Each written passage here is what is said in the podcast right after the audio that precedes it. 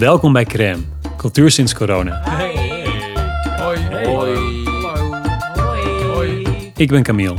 En ik ben Julie. Samen met de redactie van Jonge Amsterdamse Cultuurliefhebbers maken wij een wekelijkse nieuwsbrief over culturele evenementen in Amsterdam. Nadat de culturele sector tot stilstand is gekomen en wij onze nieuwsbrief noodgedwongen vullen met louter digitale content, begonnen ons steeds meer af te vragen: hoe gaat het nou eigenlijk met alle instellingen, zalen en podia die ons leven zoveel kleur geven? Waar zijn ze nu mee bezig? Wat voor oplossingen zien ze? Wat gaat er met hun sector gebeuren? In deze korte podcastserie zoeken wij dat uit. Met in deze aflevering de muziekpodia. Waarin we het onder andere gaan hebben over duizend euro kostende tickets voor een popfestival, de potentiële verschraling van het aanbod en een pubquiz voor dertig man in een zaal waar normaal gesproken duizend mensen in passen. Deze aflevering uh, is een beetje anders dan de vorige. Ik zit hier namelijk niet alleen met Julie, maar tegenover mij zit ook uh, Crème-collectieflid Geert Vlieger. Een oplettende luisteraar heeft hem uh, vorige keer aan de credits voorbij horen komen als de man achter de technische productie. Maar naast de technische productie en uh, Crème-schrijver is het ook iemand die midden in de wereld zit van de muziekpodia. Hij werkt namelijk al tien jaar bij het Patronaat. Welkom Geert. Hey, ja, dankjewel. Vertel eens wat meer over het Patronaat en... Uh, En die tien jaar dat jij daar werkzaam bent. Ja, Patronaat is een, een van de grotere podia in Nederland. Uh, we bestaan zo'n vijfendertig jaar. We hebben uh, vier zalen en een groot verschillend aanbod van hardstyle tot aan metal, tot Nederlandstalig en uh, alles daartussenin.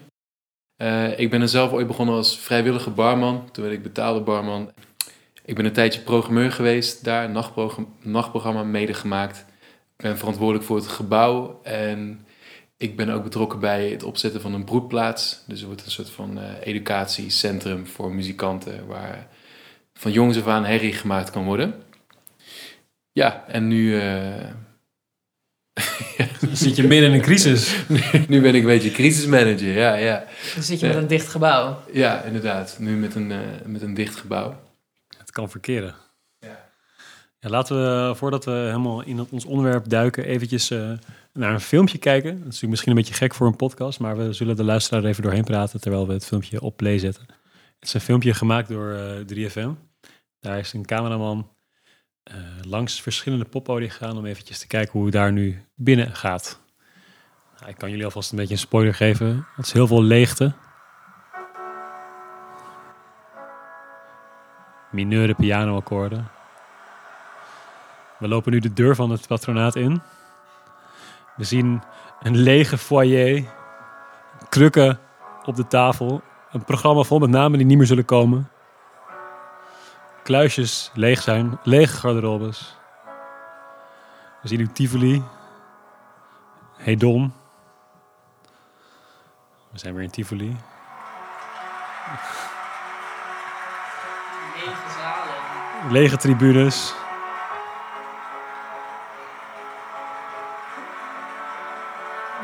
Tragiek, zien we. Geen rij achter de bar.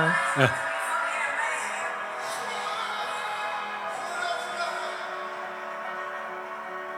Ja. Wat, wat voelen jullie bij het kijken naar dit filmpje? Ja, kippenvel. Ja? Waar, waar, ja. waar komt dat door? Je, je weet natuurlijk wel als je thuis zit wat je eventueel allemaal mist. Maar als je zo, dan word je weer lekker mee geconfronteerd. Het oude normaal, zoals het oude normaal. Uh, vreselijk zeggen de hele tijd in de krant. En jij als poppodiummedewerker of muziekpodiummedewerker, hoe, hoe zie jij dit? Um, ja, nou, dit is natuurlijk emotioneel om te zien, lege zalen. Dat is helemaal niet uh, waarvoor het is bedoeld. Uh, maar ik heb ook wel vertrouwen in dat het uiteindelijk weer goed gaat komen. En ook weer zin in... Uh, in een uh, situatie waar we het weer gaan proberen met z'n allen. Ja, want wat doen jullie nu? Of wat hebben jullie nu de afgelopen maanden dat jullie dicht zijn? Wat is er? Zijn jullie specifiek met iets bezig? Nou, in de vorige podcast werd gesproken met uh, Tobias van Lop-elf. En dat was echt een feest ter herkenning. Want het was bij ons precies hetzelfde. Alles gewoon overhoop gehaald. Vloeren uit. Uh, alles gaan verven. Alles gaan schoonmaken. En nu, nu het allemaal een beetje klaar is, hebben we ook echt wel zin om weer iets te gaan doen. Want na een paar maanden werk, ja, valt er ook niks meer te verbeteren natuurlijk. Of het geld is op. Ja, het wordt alleen maar erger. Ja, precies. Uh, dus we hebben ons flink bezig gehouden. We zijn ook gaan livestreamen. Um, dus we hebben wat artiesten, wat D J-sets. Doen we elk weekend doen we shows uitzenden. Uh, zonder publiek. Uh, ja, dat is hoe we nu een beetje bestaansrecht houden. Ah, leuk. En financieel gezien is, is dat nog te leiden? Want jullie hebben natuurlijk helemaal nul inkomsten meer sinds uh, eind maart. Hoe, hoe doen podia dit? Ja, je hebt, uh, de overheid heeft natuurlijk gelijk die nauwregeling aangekondigd. Hè, waar een, uh, dus een deel van, de, of een groot deel van je personeelskosten kan je vergoed krijgen door de Rijksoverheid. Dat geldt ook voor ons. En daarbij is natuurlijk lokale steun van de overheid heel erg belangrijk. Dus uh, in hoeverre dat je betalingsuitstel kan doen voor huur, dat soort zaken. Uh, ja, dat, dat soort dingen gaan echt bepalen of een podium kan blijven bestaan of niet. En uh, zijn er ook nog oplossingen waarbij de steun niet van de overheid komt, maar van de, de cultuurliefhebber? Hebben jullie support gekregen van, uh, van kaartkopers? Zijn er benefietacties geweest?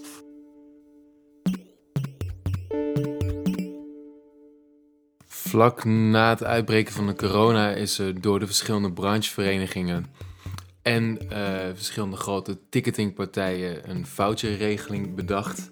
Dit is ook door de Uh, overheid goedgekeurd en daarom is het een, uh, een beleid wat eigenlijk f- geheel landelijk is uh, ingevoerd. Kan je uitleggen wat het inhoudt, het voucherprogramma? Ja, um, je hebt een kaartje gekocht, je kreeg een mailtje, hoi, corona. Jammer, dit gaat niet door. Um, kon je eigenlijk een paar dingen doen. Als het concert bleef staan, kan je ervoor kiezen om gewoon niks te doen. En in dat geval is je kaartje geldig voor als de groep of de act weer terugkomt. Um, je kon er ook voor kiezen om een voucher aan te vragen, dus dat je een tegoedbon hebt voor een ander concert.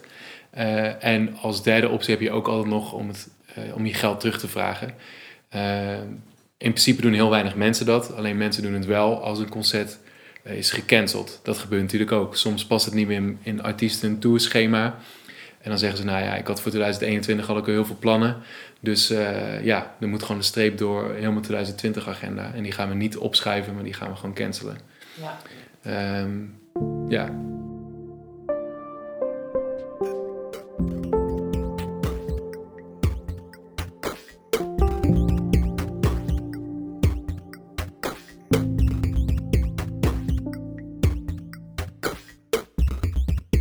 Hadden jullie Uh... muziekkaartjes die nu gecanceld zijn? Of kaartjes voor concerten? Ja, veel eigenlijk. Ik uh, zou in het Concertgebouw naar iets toe gaan. Muziekgebouw aan het IJ, Paradiso, een paar dingen. Gelukkig is mijn muziekgebouwprogramma volledig verplaatst. Daar ben ik wel heel blij mee. Maar uh, uh, ik zou in Paradiso naar, naar Laura Marling gaan. Een van mijn uh, favoriete singer-songwriters. Die zou in het Zonnehuis komen spelen, solo. Uh, ja, een vijgenwild concert was in één minuut uitverkocht. Dus ik was heel blij met mijn kaartjes. En toen was het opeens gecanceld. En uh, ja, toen voelde ik wel uh, enigszins uh, rancune. Ik heb mijn geld niet teruggevraagd. Je bent er even heel boos over geweest. Ja, ik, ik had wel, ja, het kan Paradiso natuurlijk niks aan doen, maar ik uh, ja, wil echt balen. Maar ja, ik, uh, ik snap, ik, ik, gun, uh, ik gun de podia alle goed. Dus uh, ik, vind het, ik vind het een mooi gebaar. En uiteindelijk, ja, ik ga toch, wel, ik ga toch vaak genoeg weer daarheen om, uh, om dat geld weer ten, ten, ten gelde te maken. Maar ja, ik, ik heb het niet gedoneerd, dus dat moet ik dan toch wel toegeven. Dat dat dan weer niet... Uh, Dat ik dat weer niet heb gedaan. En jij, Julie? Ja, ik had uh, twee concerten staan. Ik zou uh, in Tivoli naar James Blake gaan uh, eind april. En dat was een verjaardagscadeautje aan mijn broer. En uh, nou, ik heb ook wel eventjes flink staan vloeken dat dat niet doorging. Want ik had er, keek er heel lang naar uit. En uh, ik zou ook naar Galloway Street gaan in Paradiso. Misschien, ja, dat staat nog, stond geloof ik nog even op de planning voor september. Maar ja, het is maar de vraag of dat doorgaat. En ja, voor James Blake heb ik toch wel mijn geld teruggevraagd. Ik durfde het bijna niet te zeggen. Oeh. Ja, ik, maar het was toch wel een beetje... Ja, het was een beetje veel. En een, ja, een voucher voor de aankomende dertien maanden dacht ik ook... Ja, gaat dat nog lukken? Wat komt er dan nog in Tivoli? Is er iets wat ik nog wil zien? Um, dus toch maar de keuze gemaakt om het geld terug te vragen. En Galloway Street is dus twee keer verplaatst. Of nu één keer verplaatst. En, ja. en verplaatst naar een periode waarvan je denkt... nou, dat gaat ook niet meer gebeuren. Nou ja, dus, dus het is verplaatst naar, uh, naar september. In hoeverre kunnen zij nog optreden? Dat is een hele grote band ook. En daarnaast, hoeveel mensen mogen dan naar dat concert toe? Dus ik zie er eigenlijk wel grote kans in dat dat concert misschien wel gecanceld wordt of nog verder toekomst in verplaatst gaat worden. Deze voucherregeling is natuurlijk een mooi gebaar voor de poppodia, waar ik denk, waarvan ik denk dat heel veel mensen ook gebruik hebben gemaakt. Maar ik denk alsnog dat, het, uh, dat niet elke instelling dit gaat overleven. Uh, ja. hoe, uh, hoe, hoe kijken jullie daar tegenaan? Ja, ik, uh, ik denk dat het waar is wat je zegt. Er zullen gewoon uh, kleinere organisaties of minder bekende organisaties die uh, misschien zich iets minder onderscheiden, zullen het echt moeilijk gaan hebben. Uh, je hoort bijvoorbeeld al verhalen van mensen die podia of kleinere podia die hun programmeurs aan de kant zetten om daarop te bezuinigen. Maar ja, dan is het natuurlijk het hek van de dam. En dan heb je, ga je, je aanbod zal echt verschalen. En dat, is, uh, dat, gaan we, dat gaan we gewoon merken als we open mogen allemaal. Dus dat er eigenlijk minder evenementen dan vroeger zullen zijn in de, in de, in de steden. Ja, en misschien ook wel dat men vooral focust op de evenementen waar gewoon snel enigszins op verdiend kan worden. Uh, ja. Ja, interessant. Terwijl je juist, juist de evenementen die, die echt die onderscheidend zijn, waar misschien niet heel veel geld mee verdiend wordt, dat toch meestal evenementen zijn die veel subsidie krijgen. Ja. En dat blijft in principe staan. Dus dat is eigenlijk een beetje een paradox. Dat de, de ook wel veel gehoord in de media afgelopen tijd, dat de, de, de instellingen die hun eigen broek op, op konden houden met weinig subsidie eigenlijk nu het meeste lijden, omdat uh, zij geen vaste inkomensstroom hadden die de subsidies zijn. Kijk, je hebt nu gewoon nul, je hebt nu gewoon nul inkomsten. En, en dat is... Uh, uh, ja, of je nou gesubsidieerd bent of niet. Ja, als, je, je komt nog wat subsidie binnen. Maar het is natuurlijk nog steeds maar een klein onderdeel van, van de winst. De grootste, de grootste omzet haal je uit kaartverkoop. En haal je uit, uh, uit uh, drankomzet. Het is niet dat uh, gesubsidieerde podia echt uh, het makkelijk hebben of zo. Hè? Het gaat om een klein percentage wat gesubsidieerd is. Ja, je, je, je noemde net al dat bij het patronaat je nu uh, livestreams doet van bepaalde artiesten. Dat hebben we meer gezien. Ook ik heb uh, Paradiso dat ook zien doen. Um, ja, hoe, hoe is dat bevallen? Hoe, uh, hebben jullie veel kijkers gehad? Wat, wat vonden de kijkers ervan? Ja, wat, wat, wat, wat hebben jullie livestreams gezien? Hoe hebben jullie dat ervaren? Dat is vooral mijn wedervraag. Ja. Ja, ik zag wel. Ik vind het wel interessant dat je uh, nu op Instagram zie ik de hele tijd allemaal artiesten die uh, maar in hun huiskamer gaan spelen. Uh, of een meer een grotere setup. Um, nou ja, N P R Tiny Desk is iets wat vaker terugkomt bij Crème. Die doen nu ook home concerts. Uh, die hebben normaal bij hun eigen op hun kantoor worden komen artiesten spelen. En die doen dat nu vanuit huis. En ja, ik noemde hem al net, maar uh, ja, ik heb wel echt, een, echt enorm genoten van een thuisconcert van James Blake. En dat was gewoon hij en zijn piano. En hij heeft een magische stem. En uh, dat was voor mij wel een soort schrale troost dat dat concert niet doorging, maar hij wel een live concert van, of twee keer een live concert van minimaal een uur op zijn Instagram gewoon gaf. Uh, dus dat voelde voor mij wel heel speciaal. Ja. Maar zat je dan een beetje op de bank met, uh, met, yeah. met een paar kaarsjes aan en dan zo je telefoon Uh, ergens tegenaan gezet? Ja, het voelde wel enigszins ongemakkelijk. Want ja, ik lag op de bank en ik had mijn oortjes in, want mijn huisgenoten waren ook allemaal thuis. Dus uh, het was een momentje met mezelf, maar in een soort van chaotische woonkamer. Dus het was wel een andere ervaring dan als ik gewoon uh, bij dat concert had gestaan. Ja. Ja. Ja, maar ja, aan de andere kant heeft hij wel gewoon weer duizenden mensen tegelijkertijd kunnen cateren. Ja, je hebt nu ook een, um, een initiatief in Nederland, en dat gebeurt ook internationaal, maar het heet Home Tour. Ja. Uh, vertel daar eens wat meer over. Ja, dat is eigenlijk dat is een initiatief van uh, Tim Hofman. Die uh, had eigenlijk had een tweet de wereld ingestuurd met de vraag: kunnen we niet artiesten thuis helpen die nu allemaal geen, ja, niet kunnen toeren, geen concerten kunnen geven? En uh, het concept is eigenlijk dat je een concert koopt van een artiest. Uh, en dat kijk je dan via een livestream. En uh, nou, ik heb het zelf nog niet gekeken, maar het is, geloof ik, nu al, in ieder geval in de media wordt er ontzettend veel aandacht aan besteed. Um, het heet inderdaad Home Tour en ik zag toevallig net, ja, op de homepage dat Aquasi nu bovenaan staat. Dat je een kaartje van tien euro kan kopen en dan een concert van Aquasi kan zien. Ja, dat heeft hij had opgenomen in een, in een leeg bitterzoet. Het schijnt een hele goede show te zijn geweest. Misschien Uh... is dat leuk voor de rest van de dag? Ja. Het is lekker achter de computer. Zaterdagavond. Ja. Je moet wat. Ja. Je moet wat. Maar, maar uh, jij, Geert, heb jij nog iets, iets uh, gezien? Livestreams? Nou, dat was wel vooral D J gerelateerd. Ik weet niet, op de een of andere manier is dan... Als het live is, vind ik het toch iets minder... Live muziek vind ik toch iets minder overkomen dan gewoon een D J-set. Ja. Uh, dus die Boiler Room sessies en zo vind ik uh, super leuk. Maar dan de live bands, dat vind ik toch... Ik weet niet. Dat, het is niet dat, hetzelfde. Ja, ja. ja hoe, hoe komt dat toch? Dat, dat zo'n, wat maakt dat zo'n artiest die hetzelfde speelt op een, op een schermpje... dan toch minder binnenkomt dan als jij in zo'n zaal staat? Ik denk, ja, heel veel verschillende factoren. Je bent onderdeel van een soort massa die luistert. En het, ja, ook al het, het uh, licht. En dat je zo helemaal omringd wordt. Het volume. Het volume. Ja, de bassen die je maag omkeren. Ja. Misschien ook het avondje uit. Je gaat, echt naar, je gaat er, ergens heen naar, naar een concert. En je, je bent dan in principe niet de hele tijd op je telefoon aan het kijken. Je kunt niet eventjes naar de keuken lopen om uh, een eitje te bakken. Wellicht dat dat... Uh... Ja, je wil heel graag blijven staan, want je wil je plek behouden. Ga jij bier halen of ga ik het doen? Ja, precies. Nou, de wc is al een hele, hele tour. Ja. Eigenlijk niet. Ja, ik, ik mis dat eigenlijk wel. Al deze dingetjes eromheen, om zo'n avond heen. Je gaat er eigenlijk niet alleen voor dat hele concert, maar het gaat om het, uh, gaat om het totaalplaatje. Nou, gelukkig kunnen we binnenkort weer. Uh, vanaf één juni is het mogelijk om met, uh, met dertig man naar, uh, naar een concert te gaan. Het zal heel anders worden dan... wat we gewend zijn, maar het, het is iets. Hoe, hoe gaat het in Haarlem bij het Patronaat? Ja, ik moest wel lachen, want ik zag laatst een persbericht van Paradiso voorbij komen. Die, ging, die gaan ook op één juni weer open. En die, noem, die noemde het het onrendabele programma.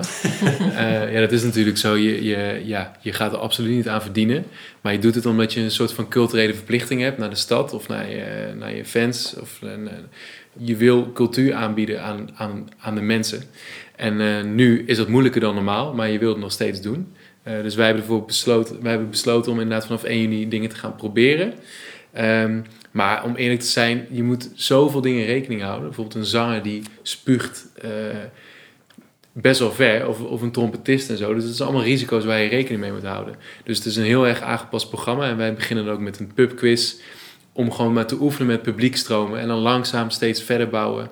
Na, op, na een maand op een gegeven moment ook misschien wel... wat grotere profielartiesten. Dus we beginnen echt met een super lokaal aanbod.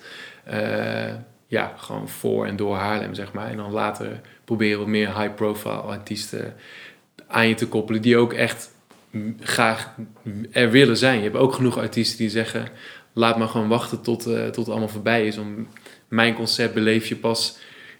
op een manier zoals het bedoeld is. Gewoon samen met heel veel mensen op een vol podium. En uh, uh, ja, sommige artiesten kunnen dat nu gewoon niet aanbieden. Ik vind het toch wel krankzinnig, een pubquiz in een, in een poppodium. Ja. Met, met dertig man. Met dertig man. Hoe, want hoe, hoe moet ik dit voor me zien ook praktisch? Want je staat dan, het Patronaat heeft een vrij grote zaal, passen duizend mensen in. Er mogen straks dertig man in, maar je mag dan niet bij elkaar in de buurt komen. Heb je heb je, je eigen vakje? Hoe... Hoe, hoe, ga je, hoe haal je bier? Uh, we hebben dus laatst hebben we vakken uitgemeten in onze kleine zaal. De grote zaal ligt helemaal overhoop. In de kleine zaal hebben we nog plek. En dan ging ik gewoon met wasknijpers ging ik op de vloer uitstippelen... zeg maar, waar, uh, waar dus het publiek kwam te staan. Uh, en ik dacht inderdaad echt van, wat de fuck ben ik nou aan het doen? Maar en, en het bier? Ja, het bier. Dat, ja, we, we moeten voorkomen dat mensen rond gaan lopen. Dus... Uh, barpersoneel hoeft eigenlijk niet rond te lopen en publiek ook niet. Dus je krijgt gewoon van tevoren moet je of je biertje bestellen of we gaan werken met een app. We zijn nog even aan het experimenteren daarmee. Uh, maar we moeten zorgen dat mensen gewoon zoveel mogelijk in hun vak kunnen blijven staan.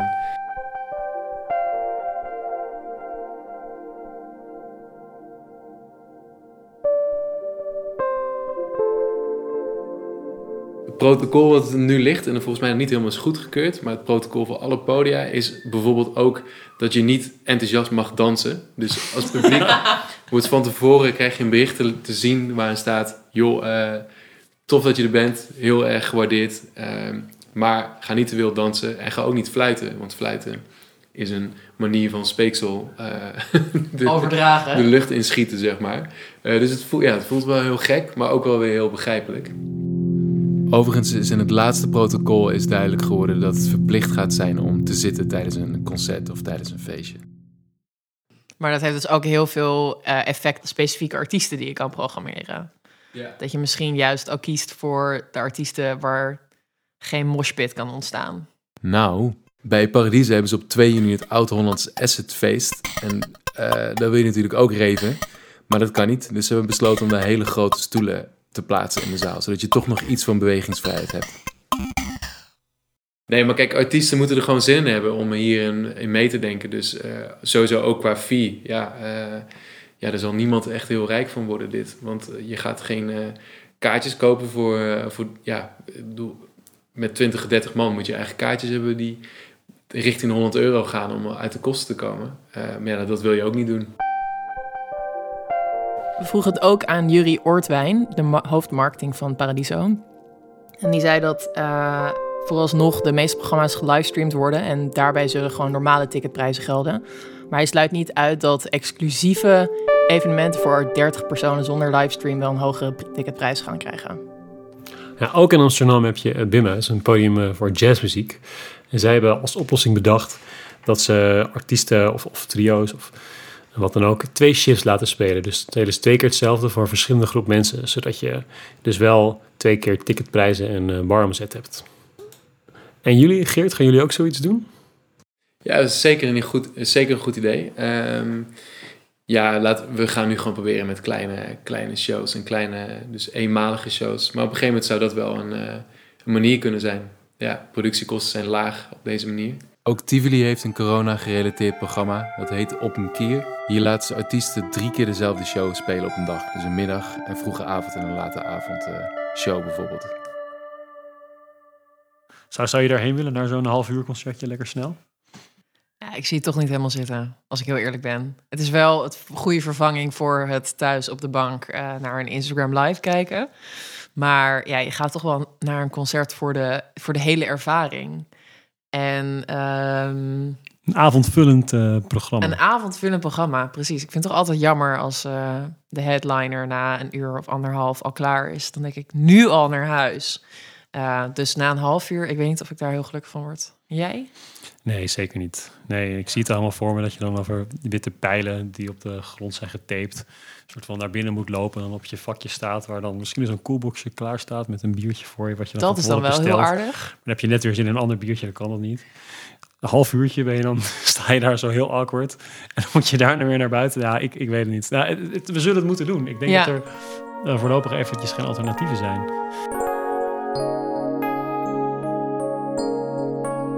Ik denk dat heel veel podia en wel open willen. Dus de wil is er. En ik denk ook wel van veel bezoekers dat ze heel graag weer terug willen. Maar inderdaad, het is maar de vraag praktisch gezien. Er komt zoveel bij kijken.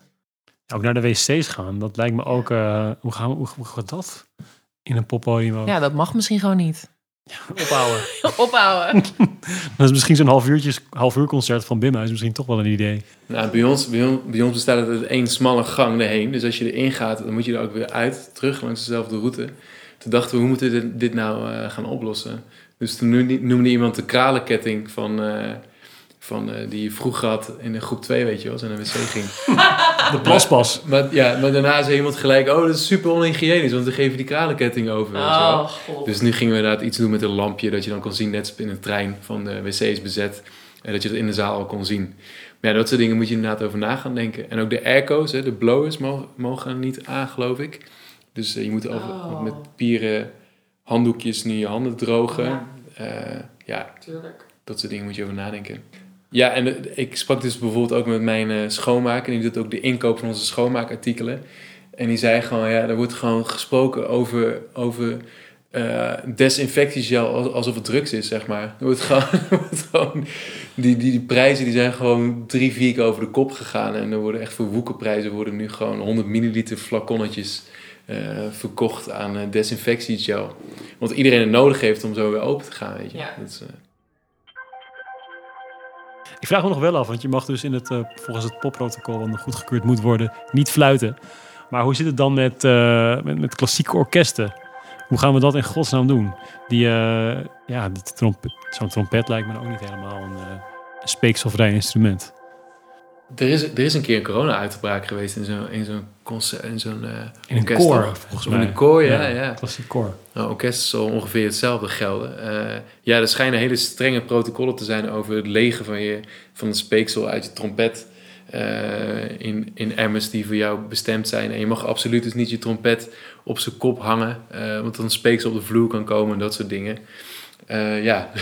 Allemaal corona-proof orkestmaatregelen. Maar goed, denken jullie, want jij hebt bij Concertgebouw gewerkt. Ja. Dus jullie, denk je, denk je dat daar dingen mogelijk zijn? Nou ja, ik zat er wel over na te denken. Want als je, nou bijvoorbeeld de, groot, de kleine zaal heeft gewoon een best klein podium. Daar, zit, daar zie ik het nog wel voor me dat je bijvoorbeeld vier, ja, vier violisten zouden nog wel op afstand kunnen spelen.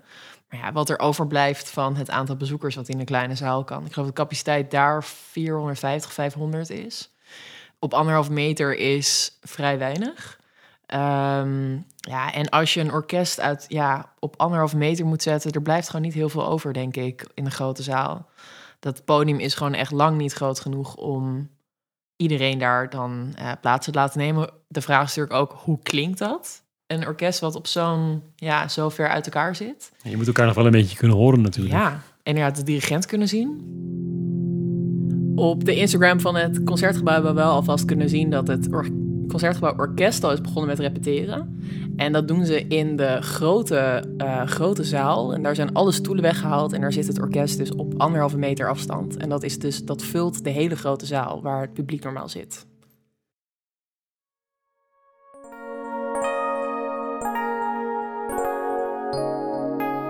Met, met de huidige comprom- compromissen die we nu eigenlijk bedenken, dus uh, de anderhalve meter uh, popzaal, anderhalve meter Concertgebouw, kan dat, is, is dat een waardige vervanging? Ja, maar geldt in deze niet dat iets beter dan niets is? Ja, ja wellicht, wellicht. Alleen wil, willen mensen wel op deze manier naar concerten gaan? Ja, het geluk is natuurlijk dat er ook niet heel veel plek is. Waarschijnlijk heel maar, duur wordt. Het is maar voor de ja. happy few. Ja, ja dus het, ja, het filtert zichzelf een beetje uit. Nee, natuurlijk. Het is, iedereen denkt, jezus, wat, wat, wat zonde joh, dat het zo moet. Maar um, ja, uh, er zijn ook wel mensen die echt snakken naar, naar een beetje cultuur. En, ja. uh, en, uh, en het is belangrijk dat we ook op een gegeven moment gaan aanbieden. En wat ook wel speelt, is dat je jezelf kan afvragen hoe lang dit gaat duren. Dat is natuurlijk de, de, de hamvraag. Er werd natuurlijk gezegd één september, dan gaan we weer open. Op een gegeven moment werd dat een beetje versoepeld. Uh, nee, niet versoepeld. Op een gegeven moment werd dat uh, gezegd één september is eigenlijk maar de vraag. Ja. En eigenlijk heeft nu iedereen het al een beetje over één januari. Uh, ja, wat denken jullie? Ja, ik heb er eigenlijk niet zo, niet zo goed zicht op, maar ja, zolang er geen, geen vaccins of een medicijn wat de bijbehorende ziekte echt flink in kan dammen, waardoor je dus geen druk meer op de intensive cares krijgt, zie ik niet echt in dat wij inderdaad met z'n vijftienhonderden in een moshpit kunnen staan, over elkaar heen kunnen hoesten, um, langs elkaar heen kunnen wurmen om naar de bar te gaan. Ja, ik heb daar eigenlijk heel veel zin in, maar zoveel zin in. Ja, van die dingen die je normaal altijd eigenlijk uh, als een soort van necessary evils zag. Uh, weet je, tien minuten wachten voordat je überhaupt Paradiso uit kon. Uh, ja, wat ik net al noemde, naar de bar gaan, in de rij staan voor de wc. Uh, mensen die dan voor je gaan staan, heel dicht op je. Ja, dat, dat, dat mis ik gewoon. Ja, je had nog eens over de band gehad. Precies, ik wou net zeggen, je had nooit gedacht dat dat zoveel zou bijdragen aan je ervaring. Nee, en ja, dat zit er dus, ja, ik, ik zie dat uh, voorlopig niet gebeuren. Maar ja, je moet natuurlijk wel, zoals het... Uh, En, uh, iemand die in deze tijd leeft, betaalt zeggen, ik ben geen viroloog, maar ik zie het niet gebeuren. Nee, maar ik denk dat het, het is gewoon heel erg goed dat er heel erg hard na wordt gedacht over alternatieven of toch inderdaad een mogelijkheid om het mogelijk te maken. Want al die artiesten zitten ook maar thuis. Die podia blijven maar dicht. Um, het is toch wel goed dat er een, gekeken wordt naar een alternatief of een manier waarop we dit nu wel, voordat we die moshpit erin kunnen, ja, we moeten het gewoon kunnen genieten van die uh, live muziek. Werken binnen de kaders die er zijn. Precies. Ja, volgens mij zei Paradiso ook in een nieuwsbrief van we doen het voor het moraal, voor de artiesten, voor het personeel, voor de mensen. Um, ja, een beetje hoop te geven weer, denk ik. Ja, ik vond het ook wel grappig, want um, de directeur van AFAS Live, Brigitte de Winter, die had ook al in een interview gezegd dat ze uh, eventueel wel met vijfhonderd mensen open konden. Nou, dat is... Ja, ik kan er gewoon bijna niet omheen met mijn hoofd hoe dat eruit moet zien. Maar, uh, en ook wat voor artiest dan wil spelen in zo'n AFAS Live voor vijfhonderd artiesten. Ja, AFAS Live is een enorme zwarte doos naast de arena waar vijfduizend vijfhonderd mensen in passen. Ja. Ik denk dat je geen sfeerlozere locatie kunt bedenken. Uh, Maar als je daar met vijfduizend vijfhonderd mensen in staat, is het best gezellig. Het is best hè? gezellig. Maar, en als een goede artiest speelt, dan vergeet je gewoon de omgeving. Maar met vijfhonderd man, nou, hoe kan je dat? Dat is niet te doen. Ja, eigenlijk zou ik het voor het experiment wel willen. Dat je dan in je eigen, eigen vakje staat. Ja, maar het mag dus nog niet eens. Hè? Eén, nee. Vanaf één juni dertig man, vanaf één juli waarschijnlijk honderd. Daarna, we weten het niet. Maar vijfhonderd is dan echt far beyond the limits. Want als je zeg maar dertig personen kan uitle- uitnodigen... of uh, er kunnen dertig personen naar een concert toe gaan... gaat een kaartje dan niet drie keer zo duur worden? Nou, ik denk wel veel meer keer zo duur. Ja, j- jij vertelde toch dat uh, een kaartje voor London Calling was duizend euro? Oh ja, ja London Calling is een, uh, een, uh, een klein indie festival... dat twee keer per jaar in, in Paradiso plaatsvindt... waar wij echt alle up-and-coming indie artiesten uh, kunnen spelen. Uh, ja, je, je hebt de Block Party, Florence and The Machine... hebben er allemaal gespeeld toen ze nog uh, heel klein waren... En ja, die zitten nu ook in de geldnood, net als iedereen. Dus die hebben twintig tickets aangeboden voor duizend euro. En dan heb je voor de rest van je leven toegang tot London Calling. En op deze manier willen ze dus eigenlijk gewoon een snelle cash-injectie. Als iedereen dit koopt, gewoon toch twintigduizend euro. Om, uh, om te kunnen doorstaan deze, uh, deze woelige wateren. Maar de vraag is natuurlijk wel, als je, als je zoiets... Uh, met, met zo'n actie leg je de rekening heel erg neer bij, uh, bij de cultuurliefhebber... Terwijl er, zijn, er stemmen zijn in het debat die zeggen... nou ja, moet de overheid hier niet bij bijspringen? Moet die niet al deze mooie initiatieven redden? En nou ja, dat is natuurlijk een, een hele moeilijke vraag. Als de overheid niks zou doen... zou heel cultureel Nederland gelijk zijn, zijn ingestort. Ja, daarnaast vind ik het ook niet onredelijk... om, om ook, ook van juist de cultuurliefhebbers wat, wat te vragen. Het moet natuurlijk, mij betreft, niet allemaal bij de overheid gaan liggen. Wij, wij maken hier gebruik van. Ja, en ik denk, ik, ik zou best wel een concert... waar je misschien normaal... twintig euro voor betaald, of vijftien euro... dat je er vijf of tien euro nu meer voor betaalt. Ik zou dat best wel voor over hebben. Ja, of nogal meer. Ik denk ja. Als je uh, iets waar, waar dertig mensen bij kunnen zijn... waar normaal vijfhonderd kunnen zijn... dan kun jij zelf uitrekenen hoeveel duurder je kaartje wordt. Ja, maar ik bedoel ook meer van... Uh, ik gun het, of ik ben ook wel bereid, denk ik... om wel dan nu meer te betalen. Maar vijftien keer meer? dat is wel waar je het over, dat is wel waar je het over hebt. Het is echt, ja, uh, denk je, maar dat, dat, denk je dat dat echt gaat spelen? vijfhonderd scheelt door dertig. Ja, ja net is de berekening ja. van de AFAS Live. Ja, als tien procent van de mensen komen, ja, dan moeten die eigenlijk uh, tien keer zoveel uh, betalen. Ja. Ja. ja, maar ja. We gaan het zien, denk en, ik. En wordt, het dan, wordt dan cultuur ook niet uh, weer een, iets voor de elite? Ja, is dat, is dat niet echt waar het hele Nederlandse cultuurbeleid op, op geënt is? Dat juist het toegankelijk moet zijn voor iedereen, waarom er subsidies zijn? Uh, dat, dat valt nu eigenlijk... mocht alles inderdaad op dit, volgens deze rekensom worden opgelost, volledig in het water. Het is denk ik heel problematisch eigenlijk, omdat het iets heel erg... Het wordt iets wat voor mensen die dat allemaal kunnen betalen. En ja, dan wordt cultuur iets super elitairs. En alleen maar voor de echte elite die het kan betalen... en die dus ook nog eens na deze crisis ruimte heeft in de portemonnee... om dat allemaal te betalen. Terwijl juist denk ik heel veel mensen heel erg geraakt zijn door deze crisis... Dus dat is ook nog eens iets dat, ja, dat zou wel echt heel erg jammer zijn. Nou, de oplossing gaan wij hier in, deze kort, in dit korte gesprek niet bereiken. Maar toch jammer. Deze vraag, dan laten, oproep we, is dit. Laten we deze vraag in de lucht vangen. Luisteraars, wat denken jullie? Stuur, stuur ons een bericht. info at crème punt amsterdam. Voor nu.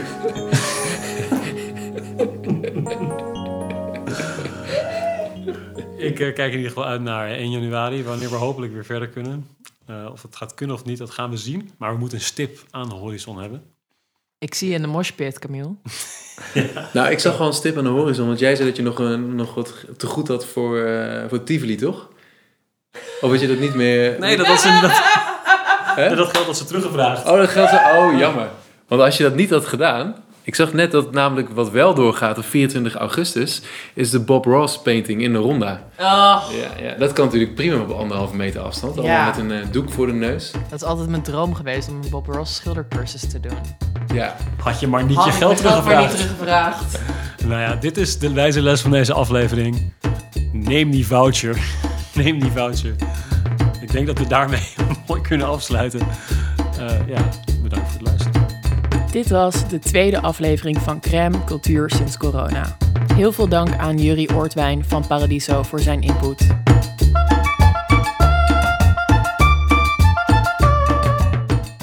Deze podcast is gemaakt door Camille Wijvels, Julie Boot... Geert Vlieger en Michiel van der Pad. Bedankt voor het luisteren en vergeet je niet te abonneren op de podcast in je podcast-app en op de nieuwsbrief op w w w punt crème punt amsterdam.